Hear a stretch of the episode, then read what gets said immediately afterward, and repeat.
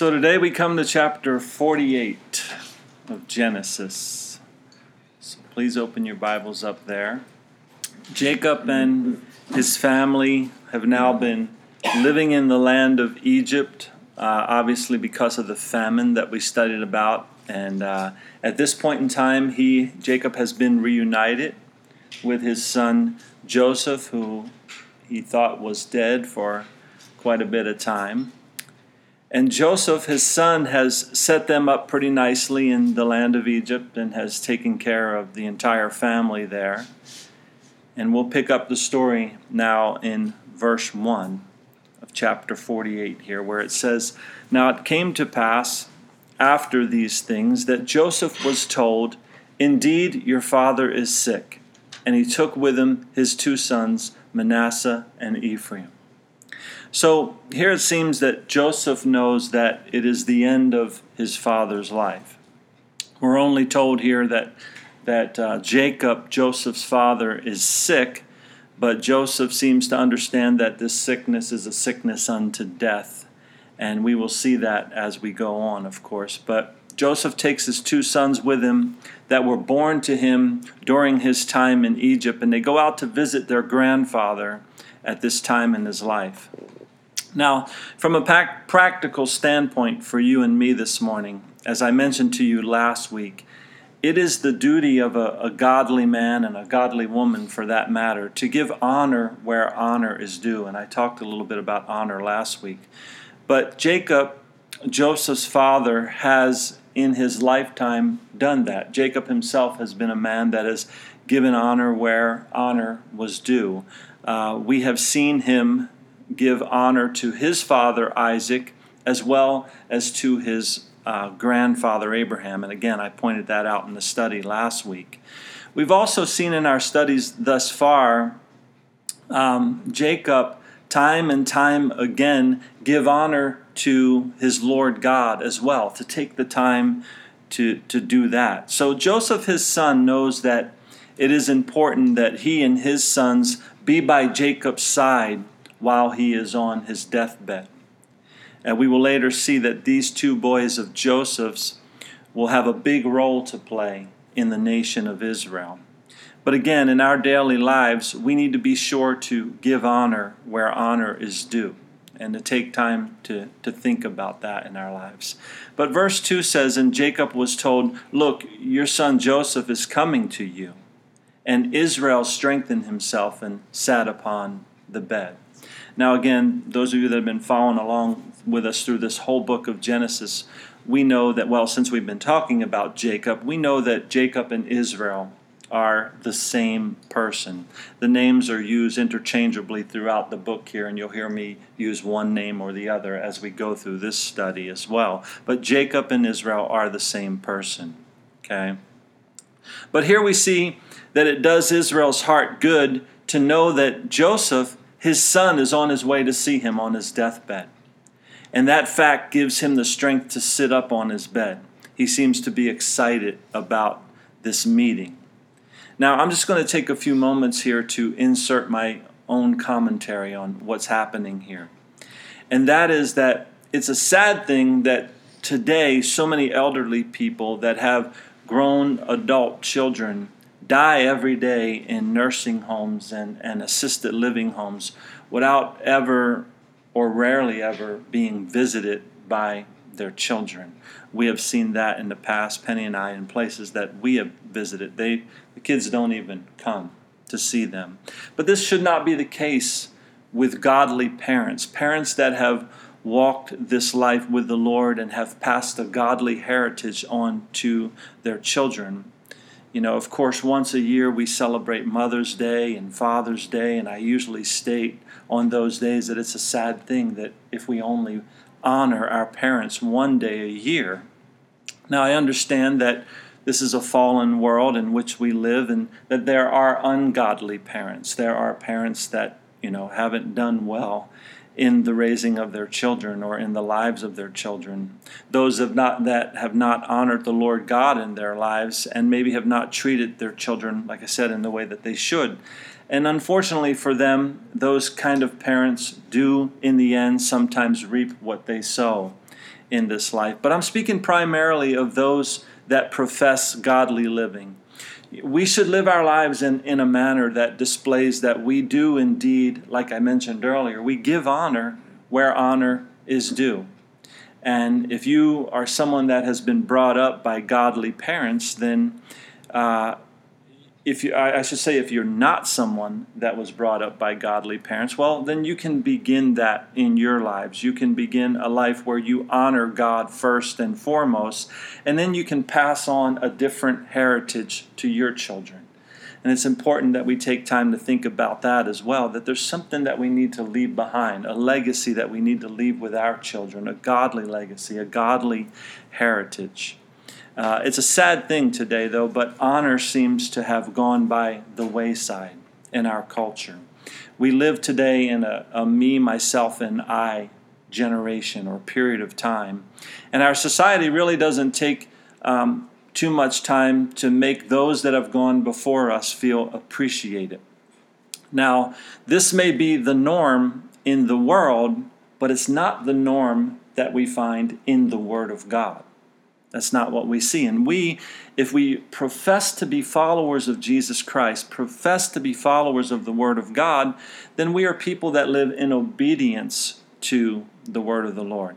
I have also found that it's, it's very easy to study the Bible, to read the Bible, to know what the Bible says, but it's a, it's a whole different thing to actually live it, to actually put it into practice in your life.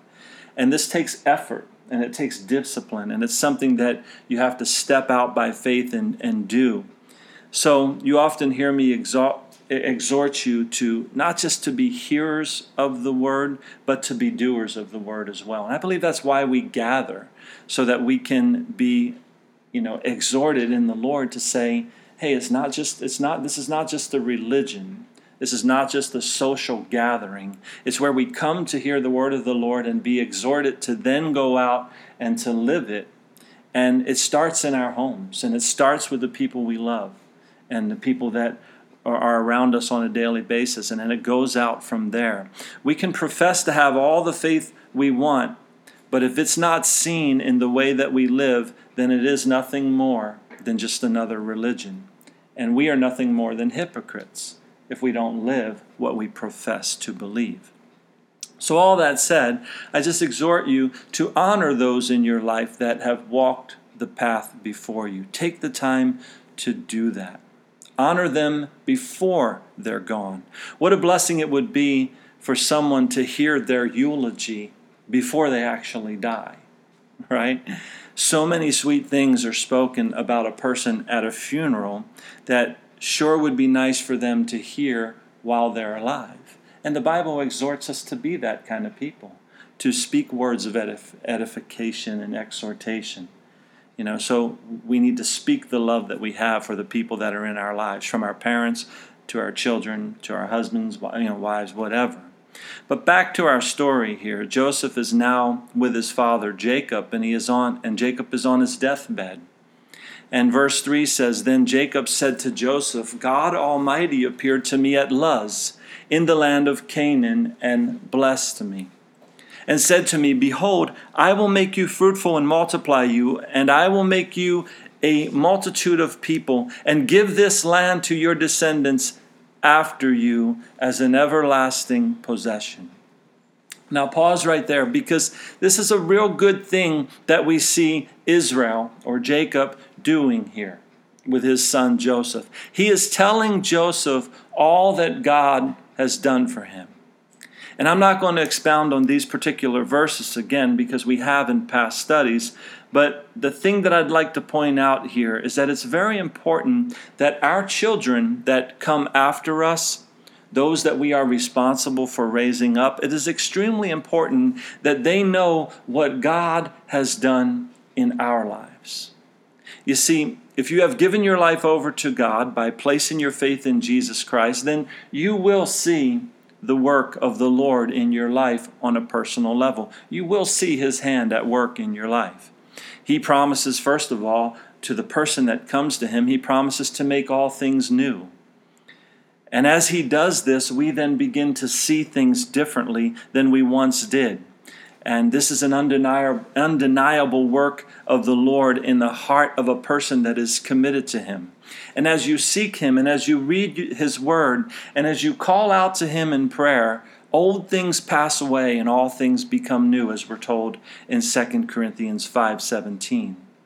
But again, once this happens in our lives, it is then our duty to pass it on to our kids, to let them know what the Lord has done, to tell them how the Lord has opened our eyes, to be honest with them, and tell them all the work that the Lord has done.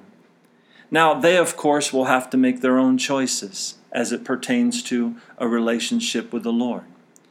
But you, at least, must begin to, to leave them this legacy, this legacy of what the Lord has done in your life. And this is what we see Jacob slash Israel doing with his son Joseph here. He has a plan. We'll see what he's going to tell him. But he takes the time to say, This is what God has done in my life, Joseph. This is how he's been there for me. And we can learn from that to say we need to pass that on to others as well. Then he continues in verse 5, and he says, And now your two sons, Ephraim and Manasseh, who were born to you in the land of Egypt before I came to you in Egypt are mine. As Reuben and Simeon, they shall be mine. Now, what is Jacob doing here in welcoming these two boys of Joseph, right, into his family? That's is what he's doing, right? Not only that, but he's also positioning them in a place where they will be able to take part in the inheritance. So he's basically saying to Joseph here Joseph, just as surely as Reuben and Simeon, my first two born sons, are, are, are mine, so shall your two firstborn sons be mine as well. These two boys are my family as much as anything else, he's telling them. Remember, Joseph has been in Egypt since he was 17 years old. He's somewhere in his 40s by now. He was taken into slavery sold by his brothers. Then, of course, he rose to prominence in, in the land of Egypt, second only to Pharaoh. But these two boys, Ephraim and Manasseh, have been raised in a different culture than Israel, than Jacob and his children. But Jacob proclaims here that they are now part of his family. Let's read on. Jacob says to Joseph in verse 6 Your offspring, whom you beget, after them shall be yours. They will be called by the name of their brothers in their inheritance. So here is where we see that what's taken place all has to do with an inheritance. Joseph's two sons, Ephraim and Manasseh, are being brought into or included into this inheritance that Jacob will leave behind. And by proclaiming that Ephraim and Manasseh are his, he is bringing them into this birthright so that they can take part in this inheritance. We know that Jacob slash Israel had 12 sons that would receive an inheritance. Joseph, of course, being one of the 12. But with what Jacob is lining up here, he is making it so that Joseph's the son so that Joseph the, the son that he greatly loved and for years he thought was dead that this son will actually receive a double portion of the inheritance. He will get a portion and his two sons together will get one portion. So of the 12 sons of Jacob or Israel, if you will, the inheritance that is left behind will be divided up 13 ways. But ordinarily, in Old Testament times, the double portion would be given to the firstborn son. And Joseph was not Jacob's firstborn son, Reuben was. If you remember, Reuben was born to Jacob from Leah. But if you also remember from our studies of past chapters, Rachel was the woman Jacob loved. She was the only woman that he wanted as his wife. Rachel was the woman that he worked all those years for. He was actually tricked by his father in law Laban into taking Leah, Rachel's sister, as a wife. So then, as it pertains to the wife that Jacob loved, Rachel, Joseph was the firstborn son. And Jacob here is doing this in by doing this he is also honoring the wife that he loves so much. So he gives Joseph this double portion which Joseph's two boys will be included on. And in verse 7 here Jacob is going to bring up his wife Rachel. He says, "But as for me, when I came from Padan, Rachel died beside me in the land of Canaan on the way when there was but a little distance to go to Ephrath. And I buried her there on the way to Ephrath, that is, Bethlehem. So you see, Jacob is bringing up Rachel here in this explanation to his son Joseph. And he is honoring Rachel, Joseph's mother, in all of this. And he is also bringing up the land of Canaan here. That's the promised land. That's the land that God said would belong to his descendants. Right now, Jacob again is on his deathbed in a land that is not his own. It's not the land that God said would belong to him and his descendants. Egypt, that is. It's, that's not the land. And the woman he loved, though, was buried back in Canaan, Joseph's mother. But here's the thing, though, as we speak about this inheritance that we're talking about here. At this point in time, as Jacob is on his deathbed in Egypt, what does he really have? What does he really have to leave behind? Jacob and all his family have been living in the middle of a famine. They have left the land of Canaan, the promised land, behind to move where we have seen Joseph is now taking care of them in Egypt, right? So they don't really own all that much except for their livestock. So then, what is the importance of this inheritance? What will there be for Jacob's 12 boys and these two boys, Ephraim and Manasseh? What will there be for them to inherit? Well, again, what did God promise that Jacob himself would inherit? He would inherit the land, the promised land. This people group, named after this man, Israel, would inherit a land promised to them by God. Even though, as we have been seeing in Genesis, they are currently living in Egypt during a famine, the land of Canaan was the promised land, and it was still someday going to be theirs it will still belong to the descendants of this man, Israel. It doesn't matter who will live in the land before they get back there, the land will ultimately be theirs. It doesn't matter who settled there before them, it's the land that God promised to them.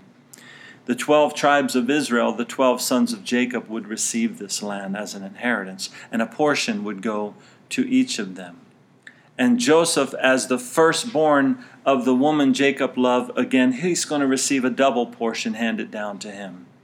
And one of those portions will belong to Ephraim and Manasseh. Is the sky falling?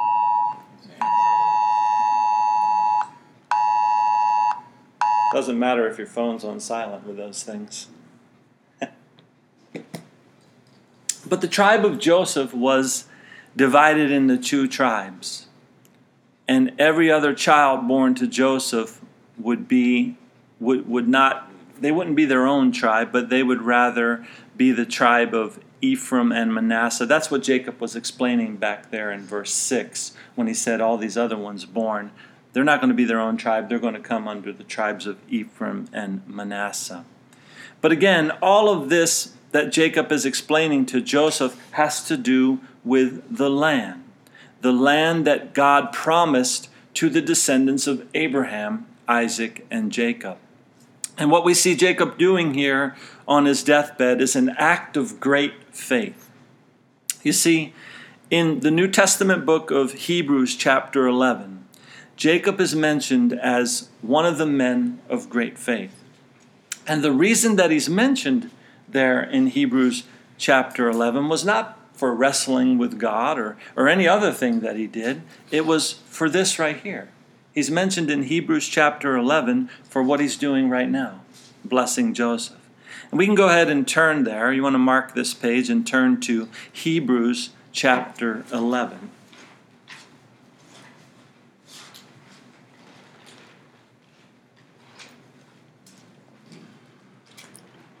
Here in this chapter is a list of all the people of faith that are mentioned in the Bible, or many of them. This book is often referred to as the Hall of Faith. So, Hebrews 11, and let's just look down at verse 21. It says, By faith, Jacob, when he was dying, blessed each of the sons of Joseph, leaning on the top of his staff. Now, why is this act of Joseph considered as such a great act of faith? Why is he in this hall of faith? For this purpose, for this reason. Well, it's because Jacob knew by faith that the Israelites, his descendants, would one day get back to the promised land.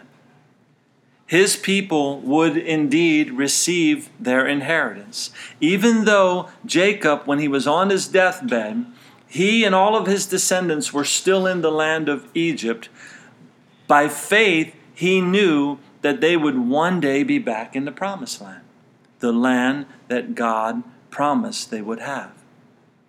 You see, if you look back at verse 1 here in chapter 11 of Hebrews, you'll see that it says, Now faith is the substance of things hoped for, the evidence of things not seen. So, this is what Jacob was doing on his deathbed, seeing something that was not yet visible, seeing something that was not yet seen, trusting that what God promised he would perform. And Jacob wanted the descendants of Joseph to be included in on the inheritance of this land, even though they were born in Egypt. There was a physical promised land for the chosen people of God, the Israelites. It wasn't a fairy tale, and it wasn't something that was uh, going to be theirs for just a short period of time. The land was to be theirs for as long as there is time. And again, Jacob, by faith, is seeing this afar off from his deathbed. And you know, for us as followers of Jesus Christ today, there is a land waiting for us as well. It's referred to in the book of Revelation as the New Jerusalem. It is our heavenly home. And today we walk by faith on our journey there. We don't yet see it nor do we see Jesus Christ in the flesh today on the earth, but we believe in him. And he has made himself known in our hearts, and he has gone ahead and prepared a place for us where we will spend eternity. And we know this by faith, and we need to live in such a manner that we see it afar off and we know it's there, and it affects the way we live, and we walk in that faith. You see, maybe the children of Israel the descendants of Jacob were mocked for their belief in the promised land because the fact of the matter is that after Joseph dies, the children of Israel will go into 400 plus years of captivity in Egypt. They will be treated harshly, used as slaves. They were prob- probably repeatedly asked time and time again, Where is this promised land of yours? I thought you had some land for your people. Where is this promised land? right? And if you are the people of God, right, they're probably were asked, well, well, then where is God in this time of your affliction? When you're slaves now in Egypt, right? And today, people mock Christians for the things that we believe, for our stance on biblical matters. If you stand for the truth of the Word of God, you will be in some way, shape, or form persecuted or mocked, at least. But we are called to walk by faith and not by sight. As you've heard me say time and time again, this place is not our home. Jacob was in Egypt at this time. Israel was in Egypt at this time. But he's seeing something different. He's seeing where they're going. And he's setting things up, he's setting things in place because he knows there's a land waiting.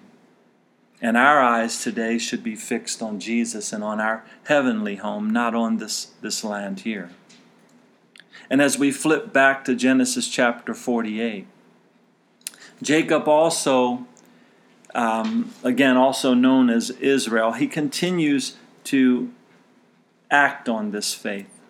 And he says in verse 8, or it says it says in verse 8, then Israel saw Joseph's sons and said, "Who are these?" And Joseph said to his father, "They are my sons whom God has given me in this place." And he said, "Please bring them to me and I will bless them." Now the eyes of Israel were dim with age, so that he could not see. Then Joseph brought them near him, and he kissed them and embraced them. And Israel said to Joseph, I had not thought to see your face, but in fact, God has also shown me your offspring. So here we see Israel unconditionally loving his grandsons, even though they were technically Egyptians, right? Born to an Egyptian mother. He kissed them, he embraced them, and he received them as his own flesh and blood. For years, he thought that his son Joseph was dead, but now he rejoices in the fact that not only is he seeing Joseph, he's seeing Joseph's children as well. Again, if you have followed along with us through this entire story that we've been reading about since uh, chapter 37, you know that this has been quite an ordeal in the life of Jacob. All the while, he thought his son was dead but his son was actually alive and well. Oftentimes, for you and me, we see things in a certain way. Right? We walk by sight and we simply only believe what we can see with our eyes. But God wants us in a place where we live this life trusting in Him and being completely surrendered to Him, understanding that He is God and we are not. God sees and knows things that we don't know and that we don't see, and He's over all things, right? Yes, we live in a world where we experience the good, the bad, and the ugly, but God is concerned about doing a work within us. We know this is true because we see it in the pages of Scripture. Was Jacob a perfect man? Did he always do what was right? No, we've seen as we've studied him that he did not but he was a man that God was able to work in and through, as was his father Isaac and his grandfather Abraham. You see, this life that we now live, it will beat us down from time to time. It will uh, beat us up and beat us down, right? The circumstances of this life may test us may wear us down, but God desires to do a work within us. He desires that we keep trusting in Him and keep our eyes fixed on Him and keep walking by faith no matter what, right? He wants us trusting in Him no matter how we see things to be or perceive things to be. He wants us trusting in Him above all. If we look to our outward circumstances for our happiness, then we will find that most of our lives will be miserable. That's what all the people of this world are doing every day, right? It's a dog eat dog world out there, and everybody's trying to make their own happiness, even if they have to step on everybody else. But God calls us to be people of faith that trust in Him and His provision, right? He wants us to know Him and to love Him above all else, to trust that He will work in us no matter the circumstances of our lives. Jacob spent many years in sorrow, believing that Joseph, his son, was dead.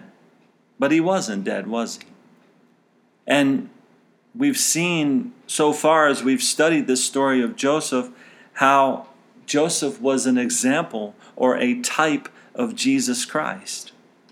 And you know, many people go through this life today in sorrow and despair because they don't know that Jesus is alive and that He wants to bring them peace in their hearts. They're missing that truth. Jesus is alive, He's the Savior, He's the Lord. God so loved the world that he gave us Jesus so that we might know eternal life. And when you know the Lord and you commit to following him, Things will never be what they appear to be. And you will not be a person that walks in accordance with what appears to be anyway, but you will, you will be a person that walks by faith. So Jacob slash Israel now realizes that he is blessed to know that not only is his son Joseph alive, but he also has two grandsons that he wants to bless as well. Again, I've said this time and time again through the book of Genesis, but our thoughts are not God's thoughts. Our ways are not God's ways. His ways are much higher than ours, and He wants us trusting in that, no matter how things appear to be. See, all the while, while Jacob was living in sorrow over the fact that Joseph was dead, Joseph was not dead. All the while, many people in this world are living in sorrow, living in ways they don't lack of peace in their hearts because they don't realize that Jesus is alive and wants to dwell within them and bring them peace and wants to be the God of comfort for them. Verse 12 continues and says So Joseph brought them from beside his knees, and he bowed down with his face to the earth. And Joseph took them both, Ephraim with his right hand toward Israel's left hand, and Manasseh with his left hand toward Israel's right hand, and brought them near him. Now, just to set the scene here, Manasseh is the eldest of these two boys, and therefore he should be blessed with the birthright blessing. So Joseph is arranging them so that they are in the position in front of Jacob, so that Jacob's right hand will go on Manasseh, on his head. But verse 14 says, Then Israel stretched out his hands and laid it on his, his right hand, I should say, and laid it on Ephraim's head, who was the younger, and his left hand on Manasseh's head, guiding his hands knowingly, for Manasseh was the firstborn. So Israel here is crossing his arms, but he knows exactly what he's doing. This doesn't seem right, but it tells us that there was someone guiding Israel's hands more knowingly. You know, it, was God that was doing was involved in all of this. Even even though Israel knew that Manasseh was the firstborn. Now this may remind you of something here, right? Because when Israel Jacob himself was just a lad, he received a blessing from his father Isaac that really didn't belong to him.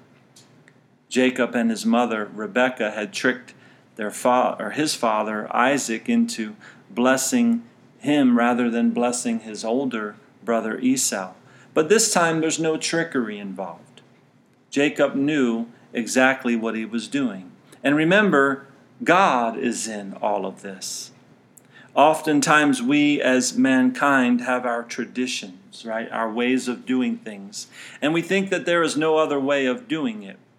But God's ways are not man's ways, right? Like I said earlier, his thoughts are not our thoughts. His ways are much higher than ours. So there is a purpose to why Israel is blessing the boys in this way. And oftentimes we can get stuck in our traditions and our ways of doing things and not be open to the moving of the Holy Spirit.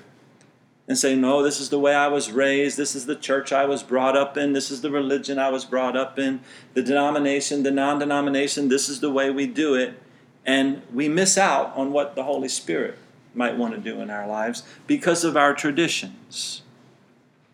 But now Jacob is going to pronounce this blessing upon Joseph by laying his hands on his sons. And verse 15 says, And he blessed Joseph and said, God, now his hands are on the boys, don't get confused here, but in so doing, he's blessing Joseph in this as well. God, before whom my fathers Abraham and Isaac walked, the God who has fed me all my life long to this day, the angel who has redeemed me from all evil, bless the lads. Let my name be named upon them, and the name of my fathers Abraham and Isaac, and let them grow into a multitude in the midst of the earth. So again, these two boys, Ephraim and Manasseh, even though born in Egypt to an Egyptian mother, are being welcomed into the family of Israel. Their descendants will be of the tribes of Israel. And notice there in verse 15, Israel acknowledges that God has been his provider all of his life. He didn't consider himself to be a self made man. He knew the truth. He knew that he had nothing apart from God. And it would do us all well to remember this each and every day of our lives that we have nothing apart from God. King David in Psalm 24 1 said, The earth is the Lord's and all its fullness. Would we have food, clothing, and shelter, transportations, and jobs, or, or anything today without what God created? We would have nothing without His creation. And this man Israel recognizes this in his prayer here. He recognizes that, that God has provided for not only him, but his forefathers as well, as he mentions Isaac and Abraham. And he wants God to bless Ephraim and Manasseh with a multitude of descendants. Then verse 17 says, Now when Joseph saw that his father laid his right hand on the head of Ephraim, it displeased him. So he took hold of his father's hand to remove it from Ephraim's head to Manasseh's head. And Joseph said to his father, Not so, my father, for this one is the firstborn. Put your right hand on his head. But his father refused and said, I know, my son, I know. He also shall become a people, and he also shall be great. But truly his younger brother shall be greater than he, and his descendants shall become a multitude of nations. Now, this is an act of faith on Jacob's part as well in saying all this, pronouncing all of this. Because what he pronounced here did indeed come true. As time will go by, the people that will descend from the tribe of Ephraim, the, the younger son of Joseph, these people will be greater in number and more honorable than the people of the tribe of Manasseh. The Old Testament book of Numbers, in chapter 1, records that the number of people in each of these tribes it records the number of people in each of these tribes, I should say. And it says that there were 8,300 more people in the tribe of Ephraim than in the tribe of Manasseh. So again, this was God directing the hands of Israel upon these children. And it was Israel acting in faith in pronouncing what he would do, because God indeed would bless the tribe of Ephraim greater than the tribe of Manasseh. And we'll look at that more in depth when we get to those chapters in the future in the Bible. But verse 20 continues and says So he blessed them that day, saying, By you, Israel, will bless, saying, May God make you as Ephraim and as Manasseh. And thus he set Ephraim before Manasseh. Now it's interesting, but to this very day, when the Jewish people pronounce a blessing over their children on the Sabbath, they still say these words here May God make you as Ephraim and as Manasseh. But verse 21 Then Israel said to Joseph, Behold, I am dying. But God will be with you and bring you back to the land of your fathers. Moreover, I have given to you one portion above your brothers, which I took from the hand of the Amorite with my sword and my bow. So, there in verse 21, Israel on his deathbed uh, makes another great statement of faith. He says, in the presence of Joseph and his boys, that God will be with you and bring you back to the land of your fathers. Again, this is a statement of faith. Egypt was not going to be the homeland of the children of Israel forever. Okay? God would bring them back to the land of their fathers. Yes, they still had a long way to go. Yes, there would be hard times still to come for them. Over 400 years of hard times for the children of Israel. It makes me think of Christians that have gone on before us that maybe became a Christian when they were 20 years old and lived to be 90 years old, and their whole life, that whole time, they looked for the coming of the Lord. They waited for the coming of the Lord. And where was it? Well, it came. It will come. It hasn't come, thankfully. We're still here, right? We're not with Him, but it will come. And it will come for us. Jesus will come back, right? And these people, even though Jacob, Israel here is proclaiming this, God will be with you and bring you back to the land of your fathers. They still had over 400 years of hard times to go through, slavery and such, right? But they will be led out of that land by a man that God will raise up named Moses. They will go back to the land of their fathers, the land of Canaan, the promised land. They each would receive a portion of that land, and Israel, there in verse 22, tells Joseph what portion of it would belong to his descendants, right? He says it's the portion that he got uh, with his bow from the Amorites right? But you can find in the book of Judges how the land is all divided up and what went to what portions went here and what portions went there. But again, as we make this practical, what about us today? Are we truly people of faith in God? The God of the Bible, the God of creation, the God of Abraham and Isaac and Jacob, the God and Father of our Lord and Savior Jesus Christ? Are we truly followers of Him?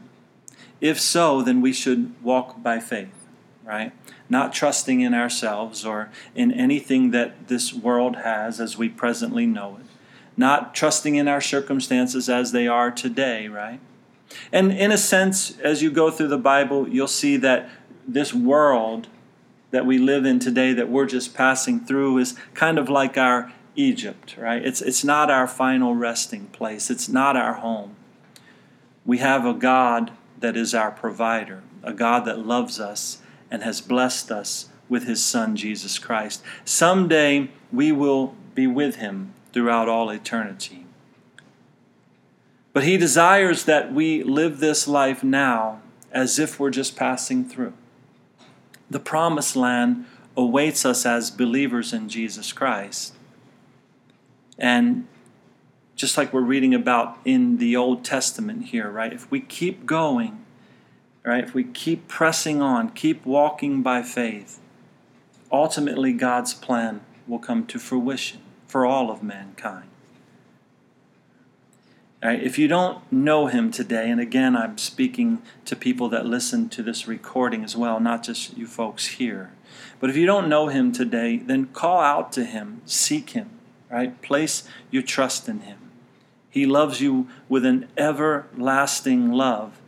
And even if you have spent your whole life in Egypt away from Him, He still wants to receive you as His own. That's what I see with Jake, with Israel doing with Ephraim and Manasseh. He's receiving them as His own. And even if you've walked your whole life away from God, He still will receive you as His own. He will still reach out and embrace you and kiss you and love you and receive you as his child. And again, I'll re, you know, repeat this exhortation to all of us that profess to know him. Walk by faith and not by sight through this life. Don't look to your circumstances. Keep your eyes fixed on him. More and more as we go through this world, it's going to wax worse and worse. It really is. Uh, right now we've been living in a you know a pretty cushy kind of life i believe as christians. And i'm not trying to prophesy anything but it's just what the bible says. It's going to get worse and worse. And we see things in our own nation getting worse and worse in the sense that good is being called evil and evil is being called good and things are changing. But where do you stand? Where do we stand? What do we stand upon we stand upon the Word of God, right? We stand upon our Lord and Savior, Jesus Christ, and we must continue to fight that fight. We just see a great act of faith here in what Jacob does in the lives of these children, Ephraim and Manasseh, as he's on his deathbed. He's seeing something that's afar off, way far. He has no idea how far off it really was. He has no idea what the next 400 years would hold for his descendants. But it doesn't matter. He's pronouncing by faith what the truth is. And we have a truth that's in front of us. First of all, it's our, our Bibles is where we find all of this truth. But the truth of the matter is, is there's some place we're going and we're not yet there. Let's pray. Heavenly Father, again, Lord God, we thank you for your word. We thank you for your Holy Spirit, Lord, who indwells us, who teaches us, who comforts us, leads and guides us through this life. I pray for all of us, Lord, that we will just continue to grow in the grace and in the knowledge of you, continue to seek you more with all of our heart, soul, mind, and strength, to love you above all else, Lord. Draw us closer to you by your Spirit. Thank you for your goodness and your faithfulness to us, Lord, that you are our provider in every way. You provide all of our needs by your riches and glory in Christ Jesus, and we are complete in Jesus. So we thank you, Lord Jesus, for your presence in our lives. And Lord, we pray, even as we got this Amber alert, alert, Lord, I haven't even looked at it yet, but we pray for this child or whatever the circumstance, whatever the situation is, Lord. We pray for the safety of the people involved in this Amber Alert, Lord. We pray that if it's a child, Lord, that they would be returned safely to their mother, to their father, Lord, whatever it may be. We just lift this before you, and again, we thank you for this day. In Jesus' name, amen.